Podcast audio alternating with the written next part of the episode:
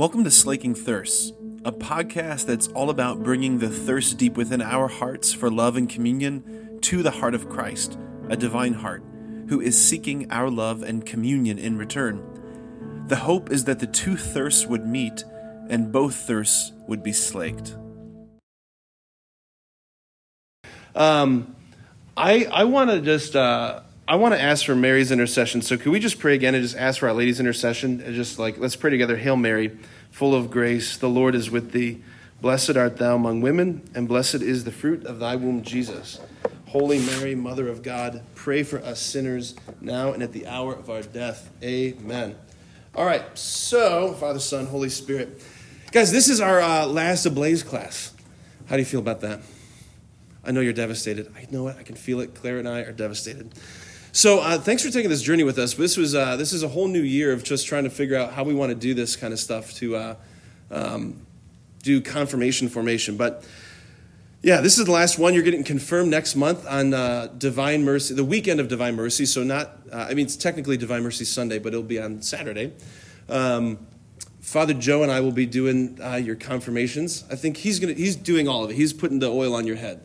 Um, I think that's yeah, that's how that's working. I don't think I can do that because I'm not the pastor. But um, yeah, Divine Mercy Sunday, which is a really awesome day to uh, to be confirmed. So way back in the fall, at our first Ablaze session, I talked to you guys about like the end goal of this whole process.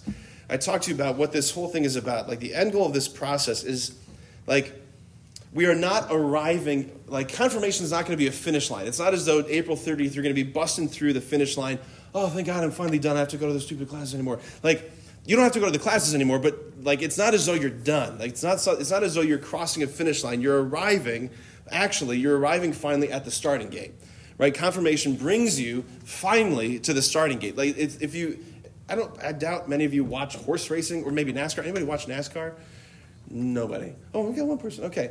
I want you to imagine it's like like leading the horse from the paddock to the starting gate. Like that's what this whole process has been. It's been moving you to the place where like now we're finally ready to to launch you into mission, to be deployed, right? That's what this this what this session is about. It's about getting you a vision for what like what this whole thing is about. Like once the once this Holy Spirit comes down upon you at your confirmation, it's like why? What's the point of that? What's the point of doing this? What's the point of going forward? What's the point of stepping up and doing this? So, confirmation, it's this sacrament that is launching you into deployment. It's launching you into deployment. Like you're about to go do something. It is not, it is not, it is not, it is not um, like you confirming your faith. Right? I've been to a lot of confirmations where bishops have preached, like, when you were a baby, your parents said yes for you. But now that you're old enough, you get to say yes for your faith. No, that's, that's, not, that's not right. Sorry, Bishop, that's wrong. Right? There's, that's not what it is. That's a great Lutheran theology of confirmation. It's not, that's, that's not what we believe as Catholics about what confirmation is. It's not either um, like the Catholic bar mitzvah. Anybody ever been to a bar mitzvah or a bat mitzvah? Do you know what a bar mitzvah is? Do you know what a bar mitzvah is? I have an idea. Okay, so it's for it's it's a Jewish custom when Jewish boys and girls turn 12, they're technically considered they go through this ceremony, they read some Torah in temple and they're technically considered adults in the community. Um, they're not adults, they're 12, right? Anyway. Um, so, but that's also that's that's what a lot of people think about confirmation. That like now you are an adult in the faith. Also wrong. That's not what it is. That's not what it is. That is not what it is. Let's look at this quote on the screen here. Confirmation is the sacrament of initiation by which God passes on the grace of Pentecost and perfects the grace received in baptism. In other words, like God is completing God is completing what he began in you at your baptism. Something extraordinary happened when you were baptized. If you think back to that very first session, we talked about the Christian story as the story of being rescued right jesus comes to rescue us if you're facing not if you're not facing me right now some of you can you like actually turn your bodies and face this way please yeah like jesus on the cross goes to war against our enemy to rescue you from the clutches of sin death hell satan right like you've been rescued and you've been adopted into god's family and the holy spirit was given to you to begin the living of the christian life but in in confirmation right god is completing that initiation what we see in scripture you see in the acts of the apostles you see these two separate sort of outpourings of the Holy Spirit. You see people being baptized, then you see this whole dialogue, this conversation. Well, have you received the Holy Spirit yet? And they're like, no. So they lay hands and they pray for the outpouring of the Holy Spirit. So there's this separate gifting of the Holy Spirit. It's a completing of what began in you at your baptism, right? And also this line, it's the passing on the grace of Pentecost. Like you're getting your own little mini Pentecost. That's what confirmation is. What ha- someone please boldly raise your hand. Tell me what happened at Pentecost. The disciples were in the upper room ever. What happened at Pentecost? Uh, the apostles were afraid and they were locked in the upper room. The Holy Spirit came down and gave them courage. Yeah, so you have these apostles, by the way, who these guys have seen all of Jesus' miracles. They've, they've listened to his teaching. They watched him walk on water. They've seen him rise, raise people from the dead, cure the blind, raise the like cure lepers, raise crippled people. Like they've seen the immense power in this man, and they just saw him get crucified, and they're scared out of their mind. They're locked in the upper room. Jesus has appeared to them already in the morning of the resurrection. He says, Do not be afraid. But it's not until they receive the Holy Spirit do they leave the room. Like they see the risen Lord, but they're still staying in the room. This is extraordinary when you think about it. Like they've had this encounter with the risen Jesus, but it's not until the Holy Spirit comes down upon them, right? This, this, I love this little, little image here. I love it. I don't like it. I love it because Mary's in the center of it, right? Mary was in the in the in the room with them at Pentecost. The Holy Spirit descends upon them, just like the Holy Spirit descended upon her at the Annunciation. Here's what I don't like about this depiction. So many of the depictions of the Pentecost scene, they have the disciples like with these little like flames above their head, like little birthday candles, right? So the actual word in the Greek, it, it's, I mean, they didn't have flamethrowers in the ancient world, but they, it, the, the, a better translation is massive tongues of fiery flame, right? It's this, ma- you have to picture this massive, like, like flamethrower descending upon the apostles. It's a very different image than just like, ooh, like happy birthday to Jesus or the church or something, right? It didn't quite look like that. It didn't quite look like that. So, like these disciples, after this moment, after the Holy Spirit descends upon them, they leave the upper room and they charge into a Roman Empire that just put Jesus to death. They charge into a Roman Empire where they suffered some of the worst martyrdoms we can imagine. They went to their death proclaiming Christ, sharing the gospel. They were so filled with the Holy Spirit that as they left the upper room, they're like preaching and talking and like conversing with all these people, and people are like, What is with these people? Like people were convinced, this is hilarious, people were convinced that the, the, that the apostles were, were hammered, that they were drunk. It was like nine o'clock in the morning. They're like, What are these guys drinking? What's going on? Right? They were so filled with joy. They were so filled with an exuberance. They were so filled with life that people are like, the only, we've only seen this when people drink too much wine. But they were filled with the Holy Spirit and they changed the world. That's what's going to happen to you. That's what's going to happen to you. And you might not feel it. You know what? You might not feel anything as the, the oil hits your forehead, but you also might. Like I know people who've like they've said, I felt the Holy Spirit come upon me. The great thing about the sacraments is that the validity of them, the efficacy of them, it doesn't depend on what you feel. It doesn't depend on like, oh yeah, I felt like a tingling in my hands. No, that's not how it works. Like it, it'll work regardless of how you feel. It'll work regardless of how you feel. So, like, that grace of Pentecost is going to be given to you. Like, that's the thing that changed the world. Pentecost is what changed the world. Pentecost is what changed the world. Like, do you know why we live in a world where there is, like, woven into the culture this underlying notion of human dignity? Like, do you know why we live in a culture why people care about the rights of women?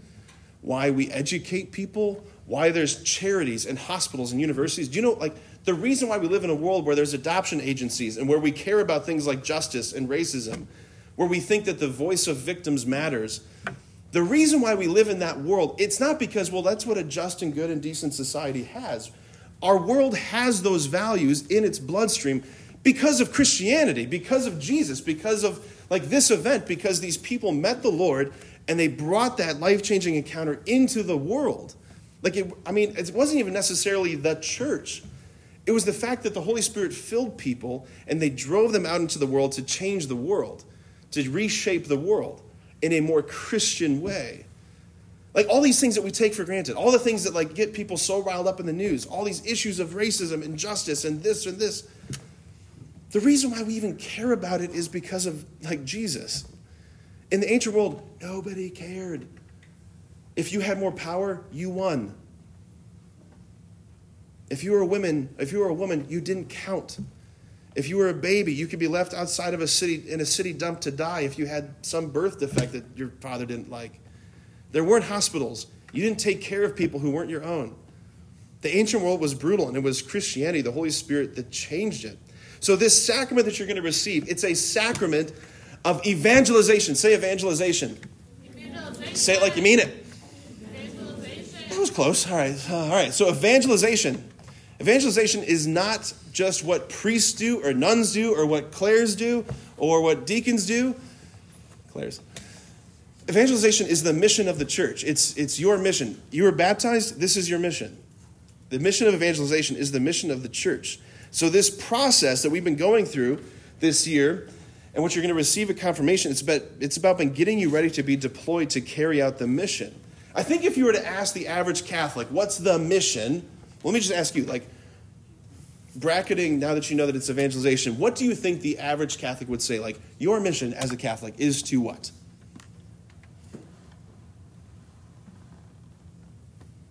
Andrew, I'm just calling on you. Your mission as a Catholic is to, or the goal of being a Catholic is to get to heaven. Who would agree that that's what the average person would say? I think so too. I think the average person would say that the goal of Christianity, the goal of being a Catholic, is to get to heaven. Um, it's like yes and no. Yes and no. Let me share with you an image. And if you could just humor me, I just want you to close your eyes as I just kind of share this image with you. I just want you to imagine that you're like tucked in your bed, comfortably asleep, dreaming, sweet dreams, right? And into the dream comes this sort of disquieting sense that settles upon you. Like you start noticing that you're agitated, you stir, you begin to wonder what that smell is in your room. Like in your deep unconscious mind, it's trying to sort it all out. And, and then you suddenly realize oh, that's the smell of smoke, and you're suddenly brought awake. And you sit up right in bed, there's adrenaline like flooding your body, like, and you're like, yeah, that's that is smoke. And now you start to hear the smoke alarm, the smoke detectors going off, and you begin to notice how hot it is in your room and how thick the smoke is in your room and how tough it is to breathe in your room because you left the door open when you were sleeping. And you looked out the door and you peer down the hallway and you can see flames literally crawling up the, the walls of your of your uh, of your upstairs of your house. You shut the door real fast. Your entire house is engulfed with fire, and you begin screaming for help, maybe thinking that, like, that you can escape out the window, but you think there's just it's just too high, and the flames and the toxins have begun to choke you, and you're beginning to feel asphyxiated, and you're getting lightheaded. Before you can open the window, you kind of just collapse to the floor, and you tell yourself, "I can't believe this is how I die." Like, and for a moment, you start thinking about all the things that you did and all the things that you never got to do, and how sad you are that you never got to say goodbye to your family. And you think, is my family out of the house? Are they safe? Do they know that I'm still in here? And then, like, right before you pass out, you think you see something, like someone perhaps. You think you see someone coming through the flames, and then there's just blackness. And then the next thing you know, you're, you're gasping for air. You notice the cold night air brushing against your skin. You're outside. Someone has got you. And you feel something on your face and on your nose. It's this plastic mask, mask and it's, it's pumping oxygen at a high rate into your, into your lungs. That's when it dawns upon you that, that someone's holding you. Someone's like cradling your lifeless body, bearing your entire weight. And you open your eyes and you're looking into the eyes of a firefighter, and he takes off his mask and he says, You're safe. He says, I got you. You're going to be okay. And he, then you ask, Who are you? And the man says, I'm Jesus, and I need your help. And that's when you realize that there's no other fire trucks around. There's no other firefighters running around. It's just you and him. And he, and he sits you up, and you look down the street at all the other houses engulfed in flames, and he says, Will you help me get them? Friends, you can open your eyes if you got your eyes still closed. Like, that's the mission. That is the mission. The Christian life, it's about public, listen, it's about public witness and about rescue. It's about public witness and rescue. It's not about privately held convictions. That's what our secular culture is pushing us into. Again, if you got your back turned to me, Gavin, I want you to turn and face me, please. The Christian life is not about privately held beliefs, it's about public witness and rescue. It's about doing something out in the public sphere. It's about bringing to bear into the world something real and true that actually changes the world. It's not about, like, it's not a little hobby, what you personally quietly believe. It's not like, like I don't know if your grandma's like knit or crochet or anything. It's like, I'm just going to knit and crochet until Jesus calls me home. Like, that's not Christianity. That's what the world wants Christianity to be. Like, you just be quiet, keep it to yourself. Don't let people know, but you can have it like a private little hobby. Like, guys, today our world, our world needs witnesses to hope. It needs witnesses to hope. I don't know if you realize this. This is the fifth year right now. This is the fifth year in a row where life expectancy in the United States has gone down again. Fifth year in a row where life expectancy keeps decreasing. In the most advanced country, with the most advanced medical system ever developed, life expectancy keeps dropping. Why? Sociologists call them deaths of despair. Deaths of despair. Suicide, overdose, and cirrhosis of the liver. Suicide, overdose, and cirrhosis of the liver. That people are losing the will to live. They're drinking themselves to death. They're numbing themselves. They're just pumping their bodies full of all sorts of chemicals, drugs, and all sorts of things. They're, we're killing ourselves. We're numbing ourselves. We're escaping. We don't want to live anymore deaths of despair, unavoidable deaths. In particular, your, your peers, your age group, your age group needs hope. Needs hope. Statistically, this is the most hopeless generation of all time. And like my generation is included in this, like the iGen and the, and the millennials. It's the most jaded, fearful, drug, drug addicted, numbed out, checked out generation of all time. And like that was that was all before COVID. That was all before COVID. And like, let's just imagine like what COVID has done to those numbers. We're, we have not even begun to start figuring out what, what the effect of COVID has been. Like, do you know what the number one killer of, of kids in your age demographic is? The number one killer? It's suicide.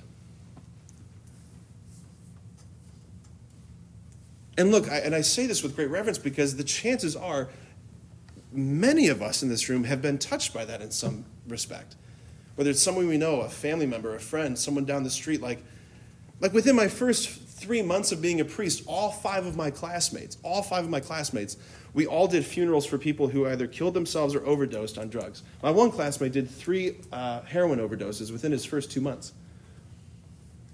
Like it's it's it's unbelievable the tragedy of all of this. I have a friend who's a brand new EMT, um, firefighter EMT, and the stories he tells of like the young, the people he gets calls to for young people. Look, and like we're not. I don't want to get into too many details with all this, but because there are many and complex reasons why psychologically, mental health, why someone gets to the point where they see that that's the only way out for them.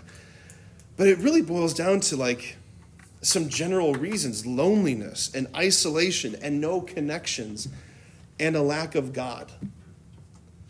Because without God, you have no hope, you have no meaning, you have no direction, you have no purpose. Guys, like your life as Christians, your life is meant to bear witness to the reality of God. Like somehow, because of the way you live, the way you interact, the way you talk, the way you think, the way you take time, waste time on people, because of the values that you have, and the way that you love, like people are, are meant to like question or be led to believe like, like there's something different about her. There's something different about him. Like what, what do they have that I don't have? And the answer is, is meant to be God. Right? Your life is meant to bear witness to that. It's to generate a question in other people. Like you're called upon to bear into the world the love of Jesus Christ which means that you genuinely care about people. I mean, look, I know there's a lot of annoying people. There's a lot of annoying people in the world. There's a lot of annoying people in your school, in your classes. I get it. People drive us crazy. Like, the best part about priesthood is the people. The hardest part about priesthood is the people. It's true. People can be really tough to love and tough to walk with and tough to be with. But chances are you're that annoying person for someone else. And it doesn't change the fact that you're called to like love with kindness and compassion. Here's something that's very helpful someone told me at one time. You don't have to like everybody. You know that? You don't have to like everybody. But you do have to seek to love everybody. You don't have to be friends with everybody, but you really ought to be like kind and loving to everybody.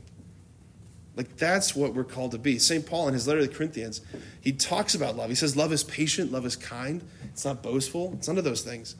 Right? You're meant to you're meant to bring into the world the hope of the gospel. The hope of the gospel. And what's the hope of the gospel? Like, oh yeah, if you follow these rules, you, you might not go to hell. That's not the hope of the gospel.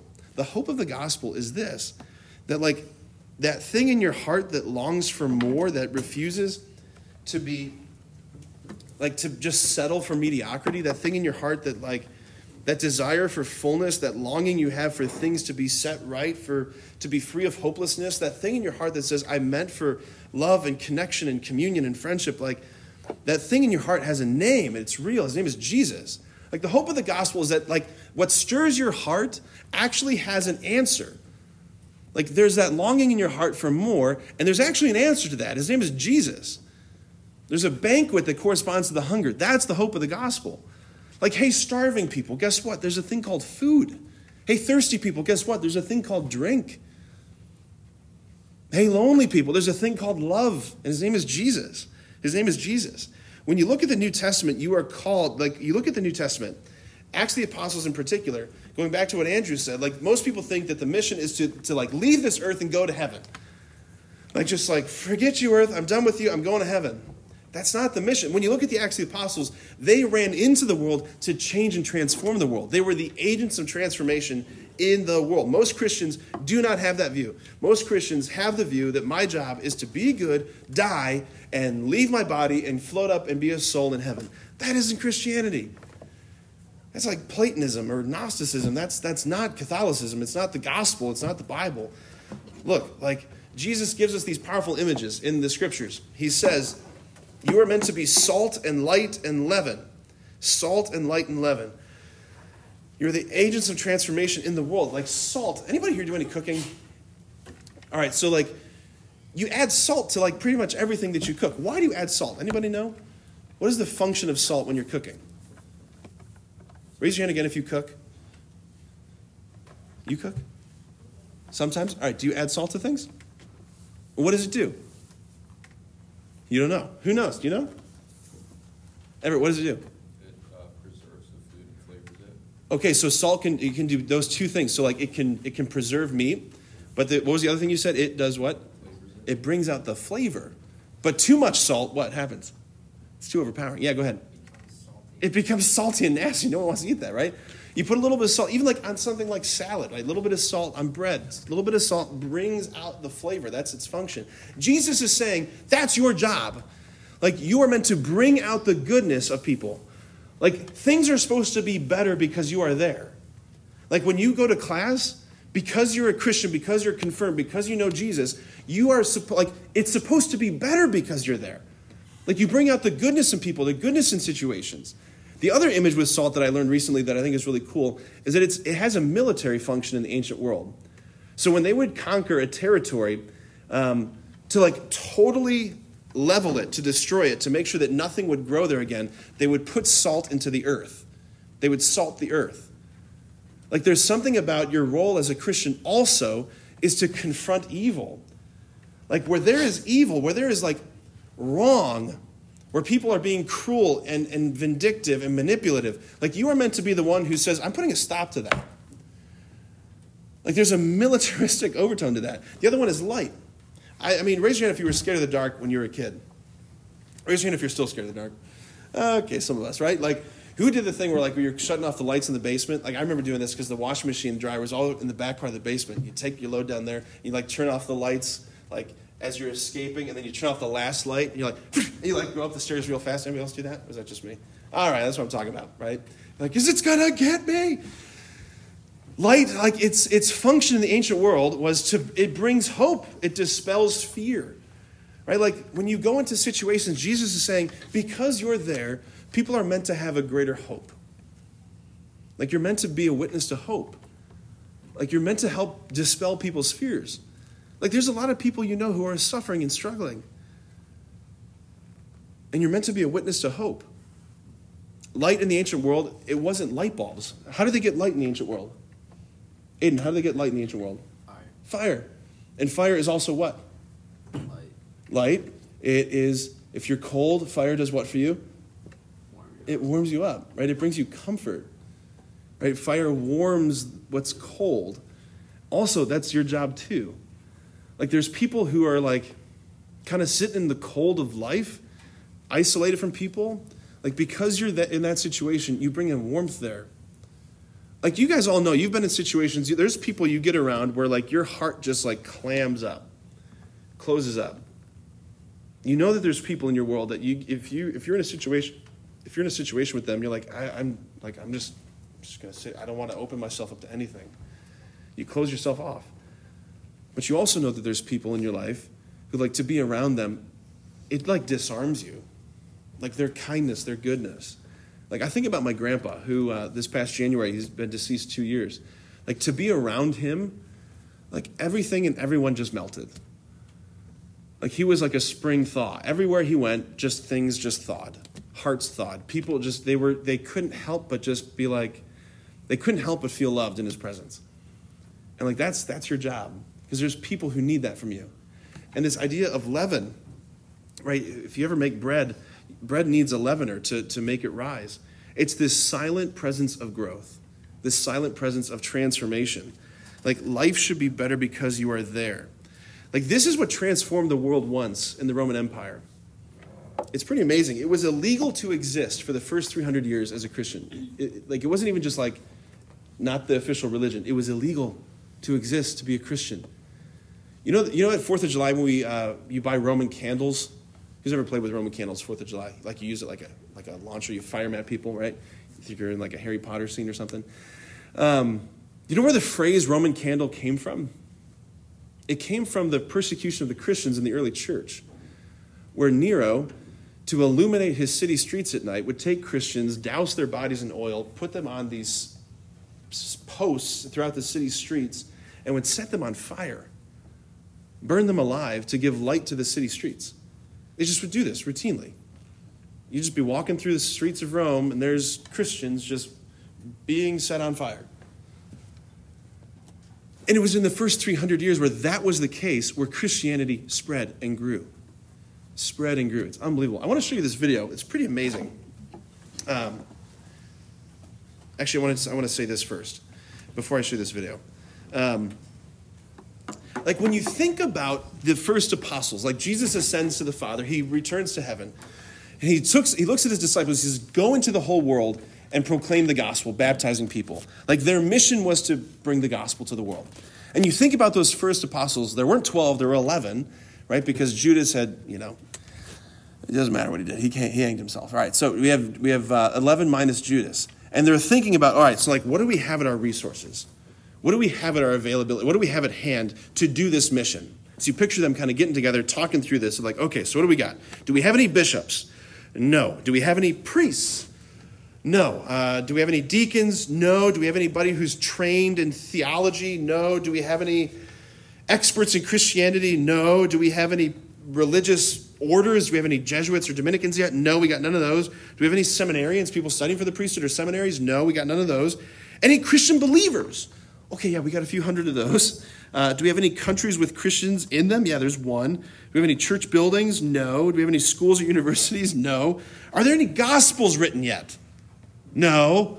Uh, okay, crap. All right. Do we have any money? Not really. Uh, do we have any experience in foreign missionaries? Do any of y'all know any foreign languages? No? Okay, great. Uh, do we have any influences in high places? Anybody know, like, Caesar? No? All right, great. Uh, what's the society's attitude towards us? Um, ignorant at best, hostile at worst. Like, okay, let's do it. like, let's do it. They didn't have any of those things. What did they have? What did they have? They had the power of the Holy Spirit, and this is the other part. They had their testimony. They had their story. They had like their story, and they had the story of the resurrection. That's what changed the world. They told their story, and they told his story. Guys, that's the only thing that's going to do it again. And look, maybe you think, like, I don't have a story right now. I'm only 14. I'm in eighth grade. I'm in ninth grade. I don't have a story. Like, just give it time. Give it time. But like your willingness to share your story, to tell your testimony to other people, that's what changes the world. Book of Revelation says they defeated him, right? The Christians defeated him. The him in there is Satan. They defeated him by the blood of the Lamb. And then it says this, and the word of their testimony, by telling their story. That's what defeated him. All right, now let's watch this video. This is pretty incredible. This is a visualization of the spread of Christianity throughout the Roman Empire for the first 400 years, where it was illegal to exist to be a Christian. Just take this in. Just take this in as we watch it.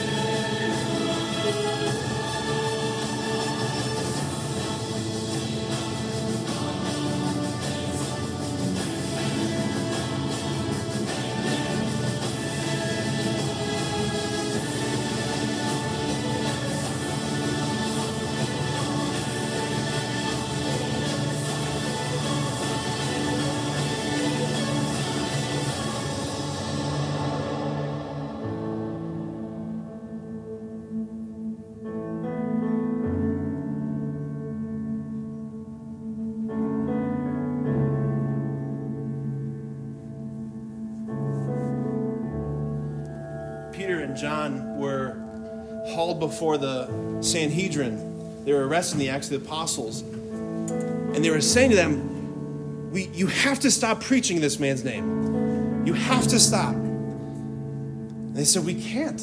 We can't. And that was the line they said These men have turned the world upside down. You've turned the world upside down. And that happened because, like, it was the blood of the martyrs. It was men and women willing to witness and share the faith, to share their story. Look, like, you guys, you have your own mission field. That's what I want to talk about next. This idea of your mission field, that God has planted you in a particular time and place in history. Like, you could have been born in sub Saharan Africa, you could have been in Saudi Arabia, you could have been in the Philippines, but you're not. You're here, right? You live in this part of the world at this time. And God has surrounded you with a particular set of people that you bump into, right? Not just simply classmates, not just simply family, but people that like you'll see at the grocery stores, people that you'll see at department stores, people that you'll see walking down the street. That there are particular people, concrete people that God is putting on your path, people who are starved for kindness, starved for love, starved for just a smile like St. Gemma, right? People are starved for this. And look, you're being asked to reach them. And you're not going to do it perfectly. I promise you, you're not going to do it perfectly. But that's okay.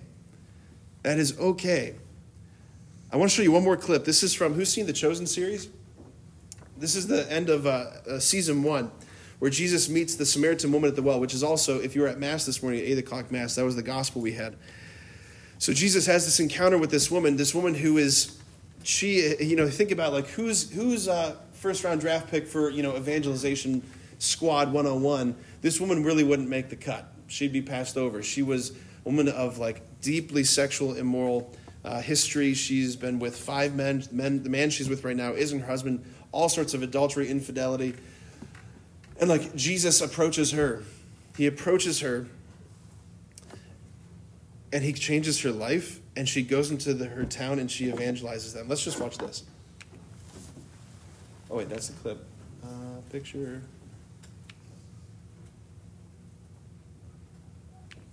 Would you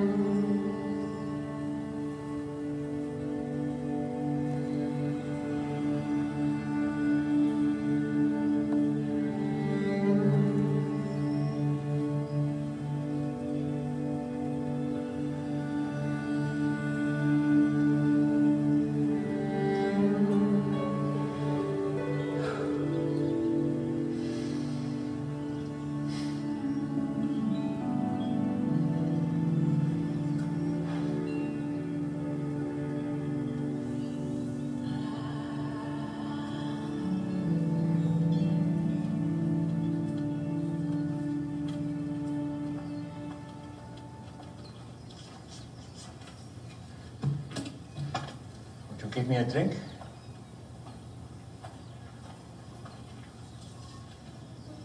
Did you hear me? That's bad, huh? What? You, a Jew. ask for a drink from me, a Samaritan? And a woman?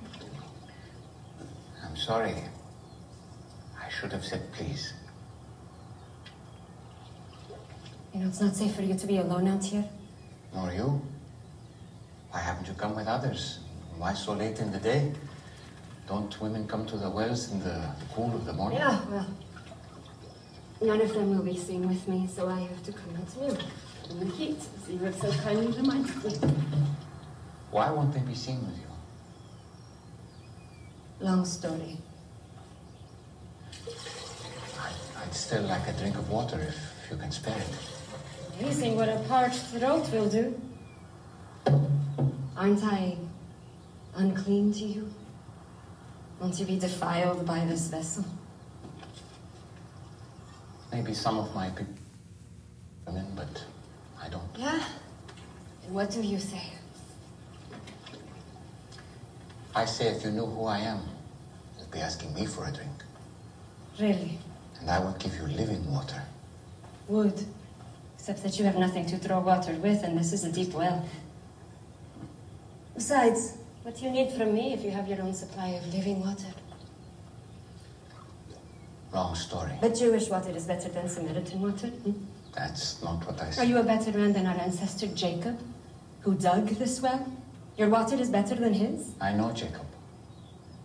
And everyone who drinks this water will thirst again. But whoever drinks the water that I give him will never be thirsty again. Wouldn't that be nice? The water I give will become in a person a spring of water welling up to eternity. Yes, really.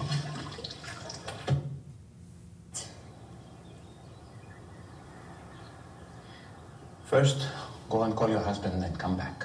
I will show you both. I don't have a husband. You are right. You've had five husbands.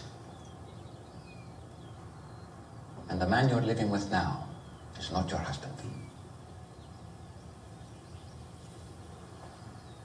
oh, I see. You're a prophet. You're here to preach at me. No. Usually the one good thing about coming here alone is I can escape being condemned. I'm not here to condemn you. I've made mistakes. Too many. But it's men like you who have made it impossible for me to do anything about it. How? Our ancestors worshipped on this mountain. But you Jews insist Jerusalem is the only place for true worship. They say that because the temple is there. Exactly where we're not allowed. I'm here to break those barriers. And the time is coming when neither on this mountain nor in Jerusalem will you worship the Father. So, where am I supposed to go when I meet God? I've never received anything from God, but I couldn't thank Him even if I did. Anywhere. God is spirit. And the time is coming and is now here that it won't matter where you worship, but only that you do it in spirit and truth. Heart and mind, that kind of worshiper he's looking for. It won't matter where you're from or what you've done.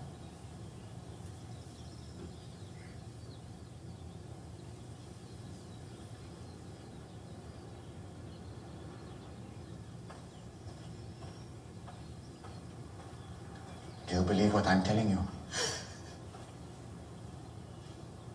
Until the Messiah comes and explains everything and sorts this mess out, including me. I don't trust in anyone. You're wrong when you say that you've never received anything from God. This Messiah you speak of, I am He. The first one was named Ramin. You were a woman of purity who was excited to be married, but he wasn't a good man. He hurt you, and it made you question marriage and even the practice of your faith. Stop it. The second was Farzad. On your wedding night, his skin smelled like oranges. And to this day, every time you pass by the oranges in the market, you feel guilty for leaving him. Because he was the only truly godly man you've been with. But you felt unworthy. Why are you doing this? I have not revealed myself to the public as the Messiah. You are the first. It would be good if you believed me.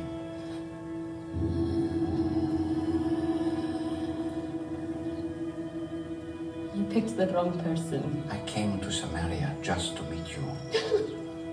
Do you think it's an accident that I'm, I'm here in the middle of the day? I am rejected by others. I know. But not by the Messiah.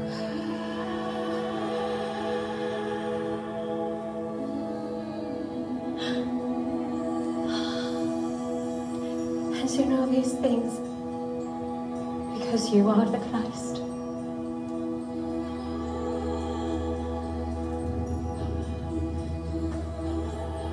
I'm going to tell everyone. I was counting on it. Spiritual truth. Spirit and truth. It won't be all about mountains or temples.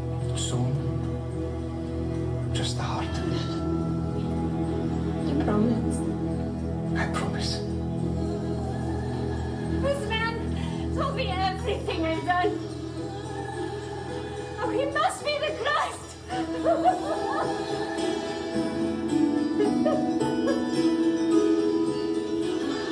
Hey, wait!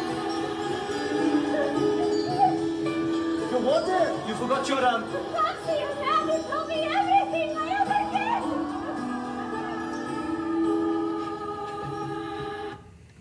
did. I love that so much.